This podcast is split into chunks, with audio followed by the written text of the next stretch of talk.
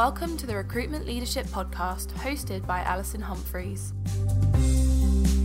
The Recruitment Leadership Podcast is here to help those in the recruitment industry gain awareness and understanding on the hot topics faced by those in the business of hiring people.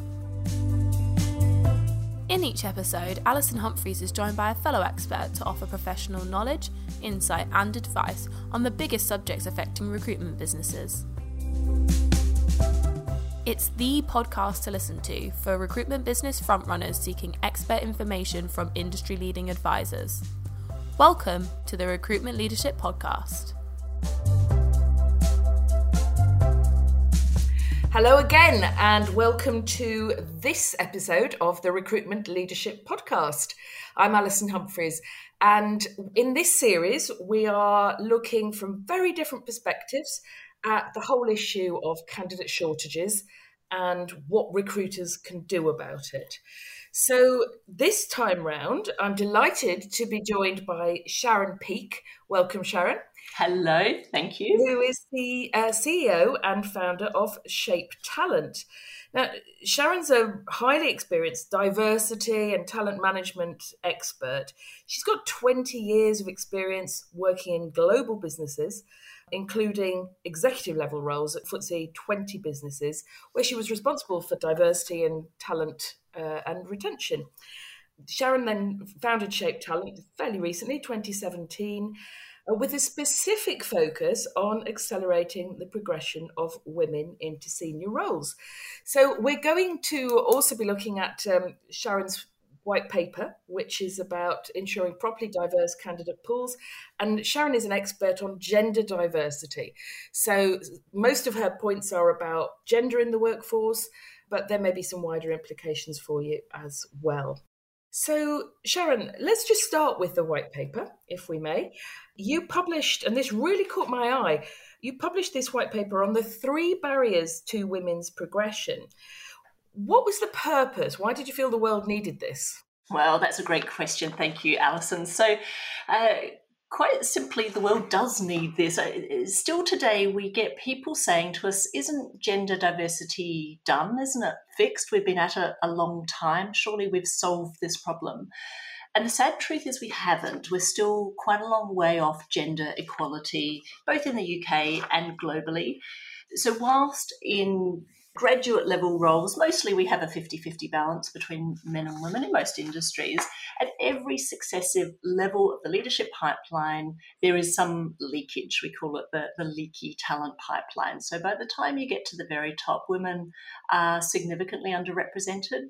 Across uh, the EU, women account for 20.7% of executives uh, and only 7.9% of CEOs. So we're a long way off gender balance when you look at Europe. We have similar statistics in the UK. The World Economic Forum estimate we're 135 years off achieving gender equality at the current pace. So this is why we think it's important. There's still a lot to be done. The pace of change is too slow.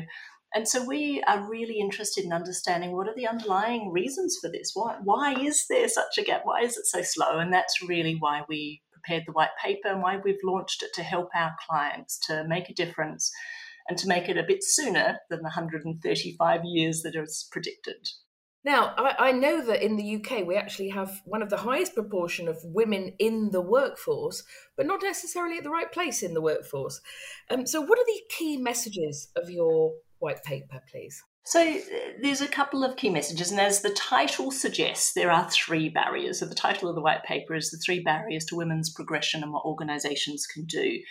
And the three barriers we've distilled the, the categories, if you like, the types of barriers that really get in the way of gender equality in the workplace. And the first one is societal barriers. So these are the kind of the, the subtle, the more unspoken messages that we all receive over the course of our lifetime that influence the way in which we believe men and women ought to behave. We take these views and beliefs into the workplace. Um, and that can lead to gender stereotypes. It can lead to the view that men take charge and women take care, and there's certain roles that women should do and men should do. So there's a category of barriers there that are societal. Then the, the second category is organizational barriers. So these are things that are happening within the organization, either structurally, uh, in terms of how women get access to networks, how they get access to um, mentoring and sponsorship, how they get access to opportunities and the right experiences that help with career progression and they can also be cultural. So there's always on culture that we see in a lot of big businesses. We've always got to be available at the end of a, an email or a phone to, to deal with issues that come up even out of hours. So collectively, these organisational barriers uh, uh, disproportionately impact women. And then the third category is what we call personal barriers. And these are things that, as women ourselves, we might inadvertently do or not do uh, and these things might undermine our career progression or, or maximizing our potential. So we might opt out of um, a leadership track. We might not put ourselves forward for a role even though we're ready. We might choose to prioritize our time at home rather than in the workforce. So, collectively, you've got societal, organisational, and personal barriers that together mean women aren't represented in equal number at the top. And it also means that as, as much as we hang on to this idea of meritocracy in the workplace, uh, and I come from a background in HR. I spent 20 years in in our house senior HR roles where I was the custodian, the guardian of recruitment and promotion processes. So I was very wedded to this belief of meritocracy, and I, I understand those that are. But as much as we like to believe it, the reality is that it isn't a level playing field because of some of the structural barriers that I've just referenced. So there's a lot to be done to make it a level playing field. Now, it's an interesting thing that I just taking my own experience. When I started in recruitment, which was back in the mid 80s, um, it was overt then. You know, gender prejudice was not unconscious; it was very conscious. Um, and people routinely used to say to me, "I don't want a woman because she'll just go off on maternity leave." Right now, we nobody says that these days. However, I do find that the the stereotypes are incredibly persistent. So, um, somebody said to me the other day, um, "Well, you know, if some evening or weekend working."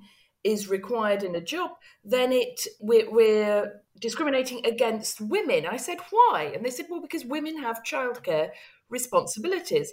Now I'm thinking to myself, well, hang on, there's a dangerous assumption. Isn't that just as dangerous an assumption as women will go off on maternity leave?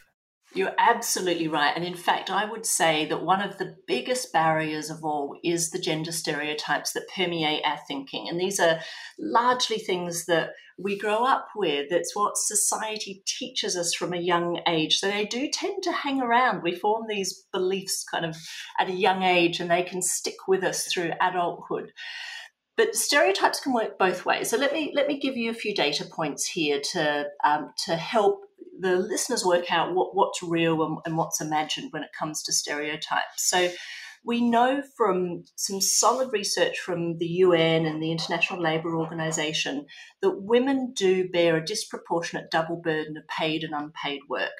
So the ILO, the International Labour Organization, do a survey every few years where they measure the number of unpaid hours that men and women do at home, largely caring responsibilities, might be caring for children, caring for elders. And they measure that across a range of countries, there's about 80 different countries. And even in the most gender equal parts of the world, in Scandinavia, in Sweden, Norway, Finland, even there, women perform more of the unpaid domestic labour than men they do 1.2 times the amount that men do. In the UK, it's something like 1.8 times. So there are there's about four hours and 20 minutes a day women are spending on unpaid labour in the UK compared to about two hours, 12 minutes for men or something like that. So we know that women do more of the unpaid care work, which means there is physically less time available for those women who have caring responsibilities, which I appreciate isn't everyone but there's physically less time to do a demanding job. So there is a disproportionate impact on women when it comes to that the tensions between home and work more so than men, and this happens in every country around the world. The other thing that we know from a, a really interesting piece of research that Kantar do, Kantar, a big research organisation, They surveyed people, they surveyed last year 20,000 people in the G7 economies, uh, plus a couple of other countries. They looked at India and Kenya and Nigeria, and they asked, to what degree would you feel comfortable with a woman as the CEO of a major company? And so this is a bit of a test, isn't it, as to gender stereotypes? Do we think women can do important jobs? Now, in the UK, 68% of people are very comfortable with a woman as the CEO of a major company. 68 is about just over two thirds. So there's a third of people who are not comfortable, not very comfortable with this concept still. It varies by gender. So 74% of women agree, most three quarters of women agree, only 62% of men agree. So we can see that this stereotype about the role that women should play in society is very real and it does provide barriers. Now, I see you said in your white paper, uh, and this was what really caught my eye, that flexible working can be career limiting for women. Now, can you explain why? Because I think most of our audience will be intrigued by that. Yeah, so this is a um, it's a really interesting concept. The study I think originally was from the Center for Talent Innovation, if I remember correctly. Essentially, what they found is that women are more likely to be the beneficiaries of flexible working arrangements for the reasons that we've just discussed. Women tend to bear a higher burden of domestic responsibilities, and one way of managing that is to work flexibly, whether it be working from home, working shortened hours, working part time. So, women tend to do it more so than men, and as a result, it becomes stigmatized. And I, having worked on the inside of organizations, can myself relate to conversations where leaders make assumptions about the level of commitment that an individual has if they're not present all the time, if they're working part time, if they're starting later or finishing earlier to do a school run. So there is a stigma associated with working part time, which disadvantages those that do it, uh, or part time or flexibly. And I've also had lots of clients give me examples of how they can't progress their careers if they work part time. So there's a really firmly held belief in, in many organisations that you've got to be full time to be taken seriously and to progress your career. And what's really interesting about this is it is very gendered because women, more so than men, work flexibly. However, an interesting study from the University of Plymouth found that when men work part time, they suffer exactly the same penalty. It's called the fatherhood um, forfeit. They are rated lower than women in promotability, in hireability, in competence. So, so men have an even greater penalty if they work part time. And the, the reason for that comes back to gender stereotypes because we kind of expect women to work flexibly or work part time. We don't expect men to. So when a man or a woman um, acts in ways that are counter to our gender stereotypes, they suffer an even greater social penalty. So they get they are paid less, they are rated lower, their um, performance ratings are, are, less than women uh, when men work part time.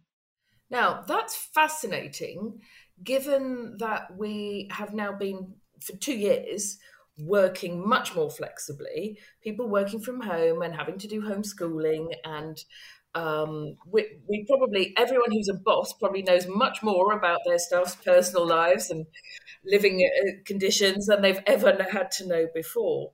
So one might say, well, hang on, surely those in management or leadership positions have now flexed that attitude and can say, look, you know, flexible we're going to make flexible working part of our permanent model now um, therefore you know is that is that effect likely to be diminished? And this is the big question and i'm um, optimistic but also cautious at the same time about the answer to that question. I think there is a wonderful opportunity that the pandemic has given us to really level set how we work and what our expectations are. And we've had a great experiment in working from home for almost two years now. So, um, the optimist in me would like to think that we can start to dismantle some of these stereotypes and the stigma associated with flexible and part time working. More and more, I hear men say to me, actually, I've, I've enjoyed the extra opportunity I have now to do the school run or to have a bit more time with my family family that I didn't get when I commuted. So I'm hoping there'll be more pressure on organisations to adopt this for everyone. What my worry is, and where my caution is, is that not everyone likes working from home. Not everyone is is suited to it. Not everyone has a setup at home which makes it easy for them. You know, think of people in shared households, for example, where you don't have a separate space to work from home. So some people will want to go back to the office for different reasons. And there is a very real risk of proximity bias coming into play, where the people that you're closest to in the office are the ones that get the most attention, get the most visibility, um, get the greatest access to those informal networking conversations that happen over the coffee machine or in the elevator or at the bar at the end of the day. So, if we're not careful, if organisations aren't careful in hybrid working with some of the workforce being home, some being in the office, the people that are in the office getting most of the visibility will be the ones that get rewarded most. And more often than not, it is likely it will be the men in the office rather than the women for all the reasons that we've talked about. So that's my caution. There's uh, a time will tell how this plays out, but certainly my advice to the clients that we work with is to manage that really carefully, to make sure that um, those that are present and in the office aren't disproportionately being rewarded for that find ways in the performance management systems to be rewarding those who are working less visibly as well. Mm. Now, thinking about um, the companies I work with, and those tend to be the leaders of recruitment agencies. Um, I know some of them have been, you know, have worked really hard to be transparent about what they're what they're measuring people on, and you know to make to make sure that that is a fair thing. In effect, to decouple the female population or their work female workers from the whole idea of flexibility. So it's not an automatic thing that goes together. And sometimes it does get abused. I mean you know flexible and home working for some people seems to mean uh, not working unless someone actually phones you or even assuming that you can be a full-time child carer during working hours. So i do just want to put that challenge to you that if you are a boss of a small business, a micro business, the idea that you know people abuse flexible working and say oh well i can't come on a video call because i'm looking after my dog or my crying toddler or whatever and expect that to be honored is a really challenging one and it's just not practical for a small business.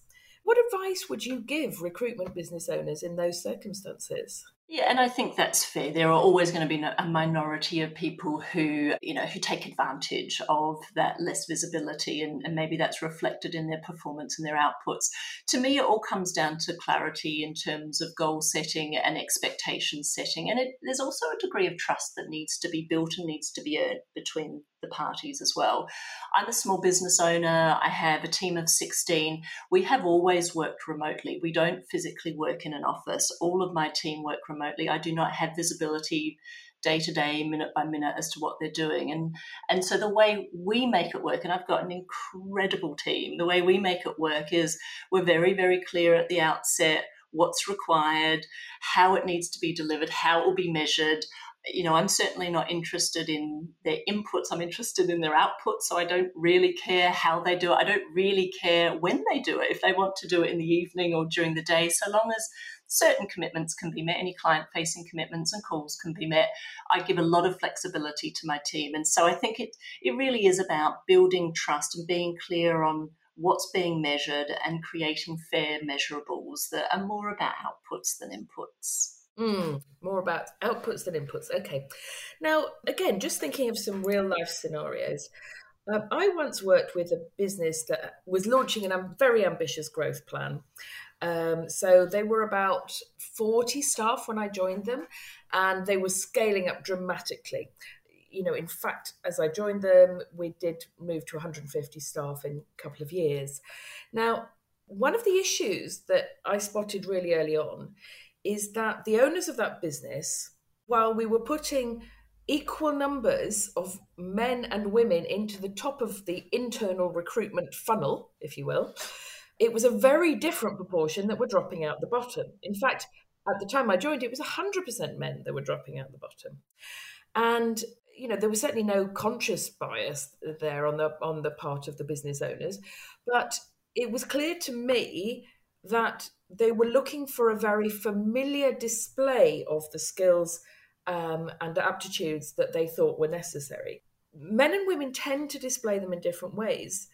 So, just to narrow this one down, when they wanted goal orientation and extroversion, they were expecting to see that in the, expressed in this very hyper competitive, head down and charge kind of uh, description of that people would give of themselves because that's what they'd experienced in the men who they'd hired who'd been successful.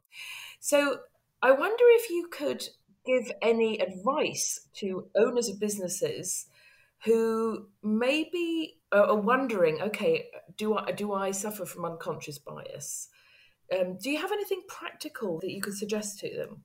I think it's a really great question because this happens all the time when when we're recruiting, whether we're a recruiter, whether we're a line leader in an organization making recruitment decisions, there is a tendency to replicate what has worked well in the past. It's usually our starting point, isn't it? We, you know, and in, in some processes, you might even define what are the attributes and behaviors of all the, the great performance. This is how you used to write competency models, for example. You'd look at what the best performers did and you'd replicate that.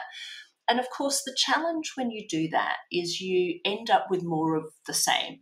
So, whatever that model is, whether that's a, a man or a, a, woman or someone of a certain age or someone of a certain skill set, you replicate what you've always had. So, it leads to what I call very conservative hiring decisions. And very conservative hiring decisions don't really lend themselves to creating greater inclusion and diversity in the hiring decisions that you make.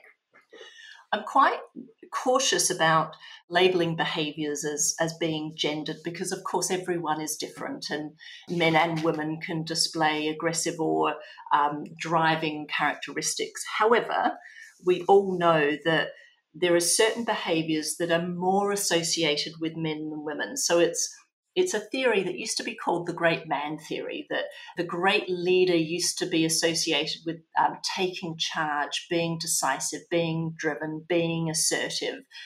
And so the way that that is displayed with men can be quite different to the way that a woman might display those same behaviors. And some of our unconscious biases can mean that we label a woman's behavior differently. So when she is assertive or pushing back on a point, she can be labeled aggressive or a term that is different to how a man's behavior would be labeled. So there is a social penalty that women can face when they behave in the same way they see their male colleagues behaving in the workplace. So that, that can lead to differences. And so if as when we're recruiting, if we're looking for a certain set of behaviors, it really does limit the diversity that we'll get in our candidate pool. So, one of the things we always say to our client is how can you relax some of the criteria that you're using when you're recruiting? How can you um, find exactly the same capabilities but do it in a broader way? Where might you look that's different? What are the attributes or skills that you might also include that you're not currently looking for that will still give you a great performer? How can you just be a little less conservative in the criteria that you're setting for yourself? So, a lot of recruiters face the same issue when they're dealing with clients and they're taking a brief to hire for a role. Now, in the present market, no recruiter in their right mind wants to narrow the candidate pool. And yet, there's no denying it, they do get directly discriminatory requests from clients. Now, some of those are well intentioned. Some of them, for example, might say, Do you know what? It would be nice to sort of balance things up, and perhaps we could have a woman in this team for a change, that kind of thing. Some of them are perhaps a little less positively intended, like, uh, and they come across as, for example, the person who's leaving is a uh, a guy with 10 years experience in this industry and happens to behave in this way and has never had a career gap and therefore please find me another one of those yeah? So these are really challenging conversations to have and while recruiters may know the law let's not take even that for granted but they may know the law but they you'll understand that they are very very wary of smashing the relationship with the client uh, in the way they handle that. So, can you give uh, people some practical advice on how they might encourage their clients, A, to change that brief, and B, are there any policy things that they can suggest to clients that might encourage a more diverse candidate pool? Yeah, this is a great question. And I, I remember back to my in house days of seeing line leaders who would ask for exactly the sorts of examples that you've just given. So I know it goes on. And I think it's, it's really difficult for recruiters because I guess you're caught between a rock and a hard place. On the one hand, you've got to satisfy your client and, and meet their needs, but on the other hand, there are there is a legal framework that you need to work within and some moral imperatives that you need to think about. And so the first thing that comes to mind here is an education piece. I think recruiters have a wonderful opportunity to gently support and educate their clients um, in the difference between positive action and positive discrimination. So, positive action is legal in most parts of the world. Positive discrimination is not. And of course, positive discrimination is where a client says, I need you to find me a woman or I need you to find me a man. So, any any direct discrimination on the basis of, of gender or sex uh, is against the law, certainly here in the UK and in most countries around the world. However, tapping into candidate pools where you're more likely to find women and therefore create a bigger funnel of um, women applicants is positive action. And not only is that lawful, but generally that's encouraged. So I think there's a an education piece kind of I think there is a moral obligation that recruiters have to push back on clients, but obviously do it in a way that's maintaining the relationship and help educate them. Um, in a, a, market where talent is tough to come by, the last thing the client wants to be doing is making it even harder to fill the job by having an incredibly narrow criteria, which is going to be impossible to fill. Um, and just in case any of our listeners aren't aware of this, the program programs of positive action that Sharon's just described are legal as long as their aim is to attract more candidates into the top of a funnel. However, Gender or any other protected characteristic cannot be used to then filter those applications. That cannot be a reason to advance or stop a candidate through the selection process. Now, a, a number of people I talk to in the recruitment world um, will say, "Yeah, that sounds great. What? Yes, of course. Let's broaden the candidate pool and get the client to, um, you know, consider how the behaviours they're looking for might look different in a woman or a person of a different age group or whatever it might be. But how? How do we attract more candidates into the top of the selection funnel, if you will? Can you give us some practical pointers on that?" So, um, and I'm, I say this not as a recruitment expert, but I think certainly anything that widens your um, your reach of non-traditional candidates is worth trying. So, are there um, uh, places you can source talent or candidates that are outside where you would normally look?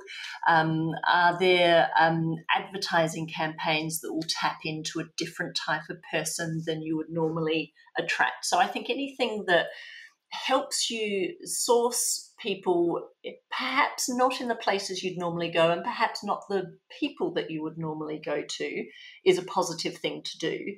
When it comes to helping to change the client's perspective on this there are some really interesting findings from research that tell us that if if clients are more exposed to diversity candidates if they're more desensitized to diversity candidates, you're more likely to appoint a diversity candidate. So, what I mean by that is if, if you only have one woman in a shortlist of four, statistically, you'd think she has a 25% chance of being appointed. Actually, it's closer to zero because she stands out for her difference. And this, this applies, I believe, equally to any other minority, not just gender. But if you have two women candidates out of four, um, they have about a 50% chance of being appointed. If you have three out of four, they've got about a 66% chance of being appointed. So the less a diversity candidate stands out as being different, the more likely she is to be appointed. So, so once you've got some candidates, um, hire in batches or interview in batches, not just one at a time, is a great way to help educate managers about what the candidates can bring. Now, that is fascinating. I've never heard that statistic before.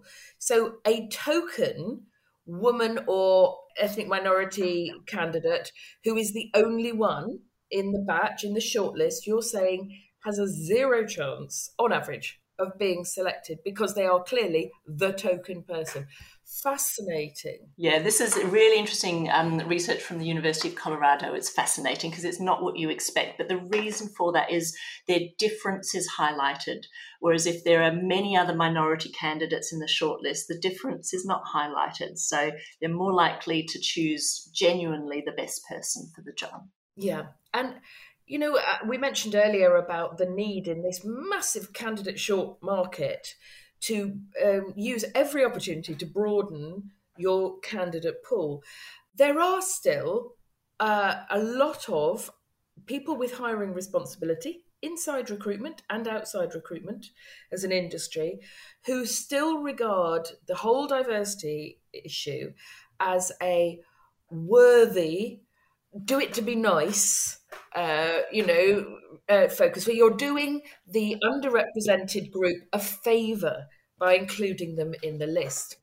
And actually the reverse is true isn't it? There are strong commercial imperatives to recruit diversely, not only because there aren't any candidates, but can you just give us some some statistics around? Yeah, there's so it's interesting because there's there's been a lot of talk about the business advantages of diverse appointments for many many years, but up until fairly recently, that uh, supposed research has only ever been correlational in nature. What I mean by that is where you've got more women in an organization, those organizations tend to perform better. That's what the likes of McKinsey have found over and over. But what McKinsey have never answered is do those organizations perform better because they have more women? Or are more women attracted to the organization because they're performing better? So you don't know that it's the women causing the difference. Now, in 2020, there was a really interesting study coming out of Australia from um, Curtin Business School that found a causal link, a direct link between having more women in key organizational roles, key leadership roles, and the business performance. And they found that having a 10% increase in women in key senior roles directly led to a 6.6% increase in the market value of the business. I think I think that's worth about 78 million pounds if you put it in UK terms for the average business. So it's there is a direct link that they found that having the women was what caused the increase in business performance.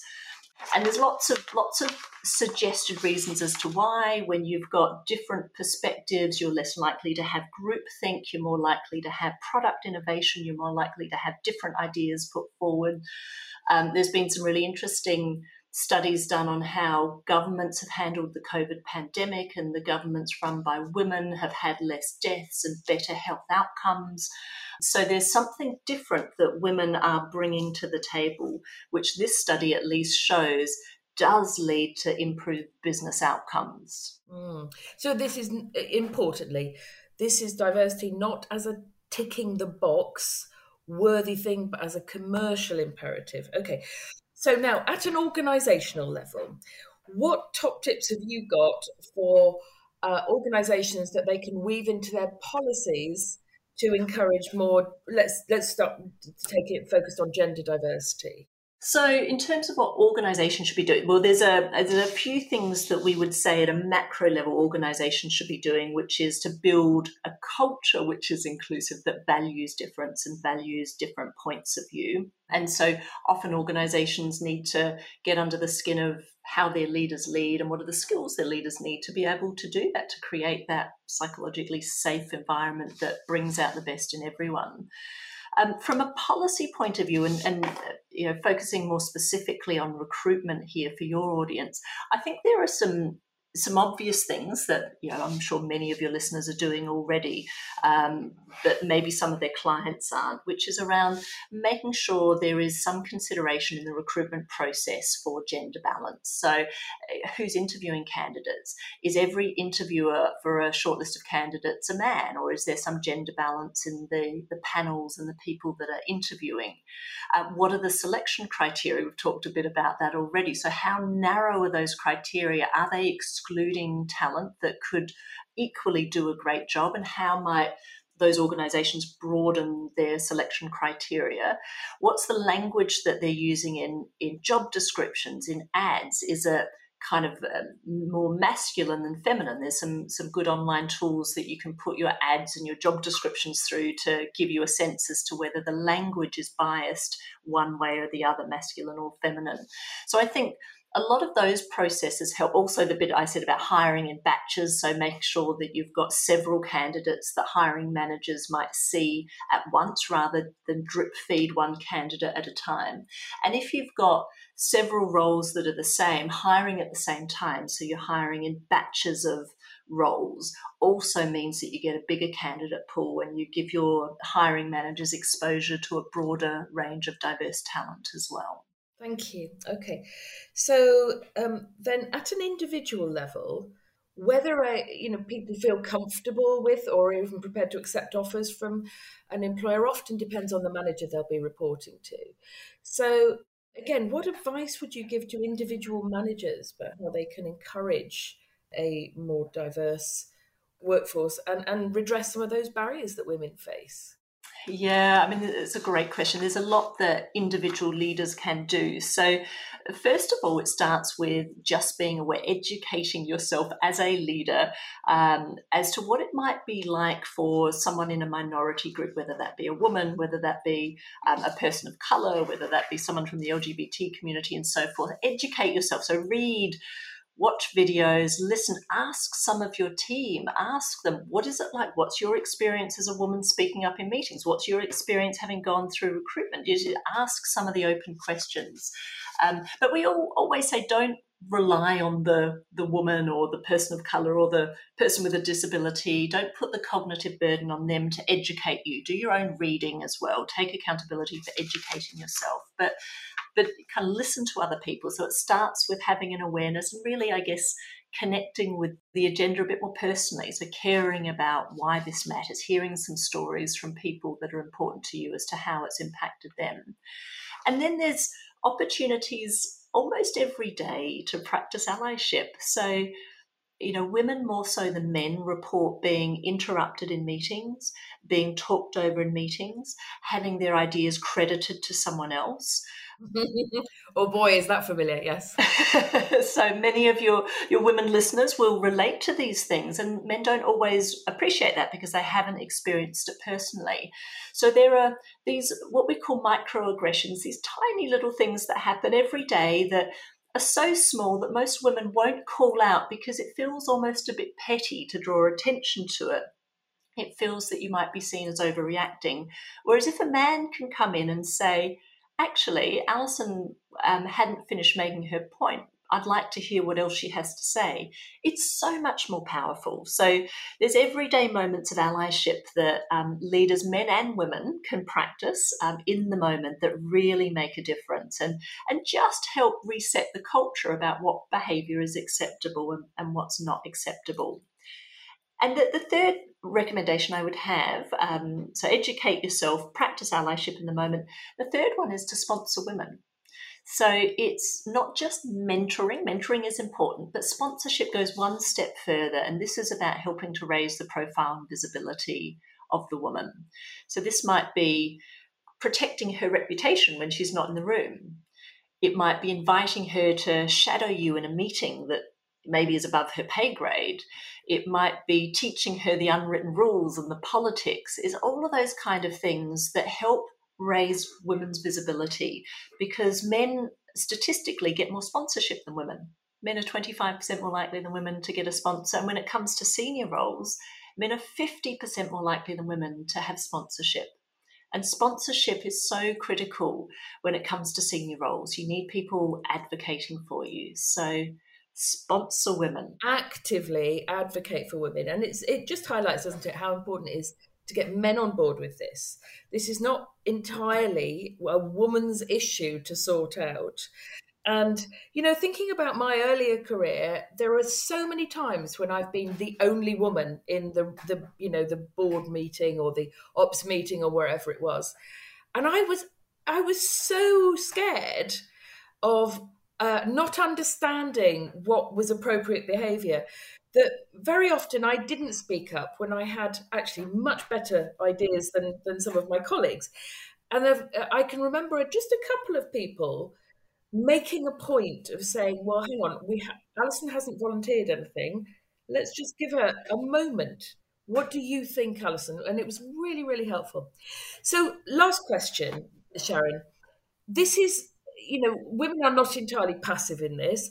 Those who are looking to progress their careers, what would you say to them that they can do to make a difference uh, personally?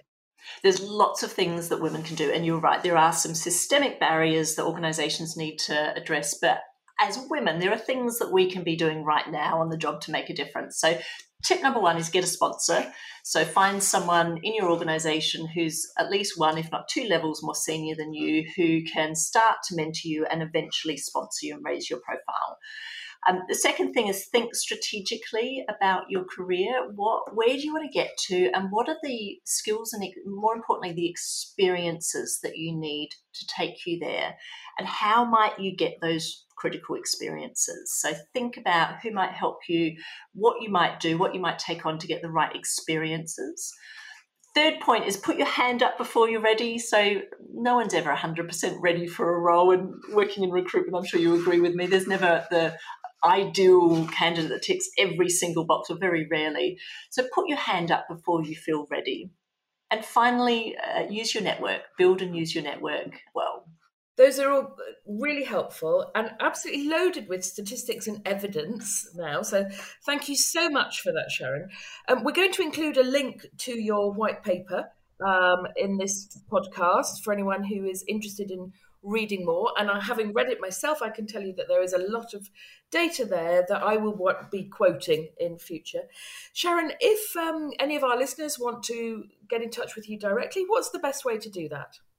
Uh, so, two ways you can either go to our website, shapetalent.com, um, contact us there. There's also a monthly newsletter we do if anyone would like to sign up to that, uh, or reach out on LinkedIn. I am always open to LinkedIn requests, so look for Sharon Peake and you'll find me on LinkedIn.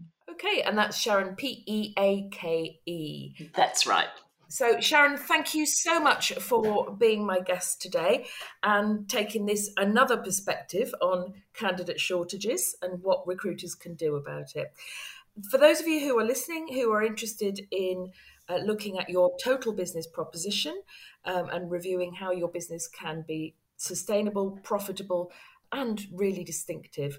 Um, get in touch with me, Alison Humphries. That's alison at recruitmentleadership.co.uk. And thanks for listening.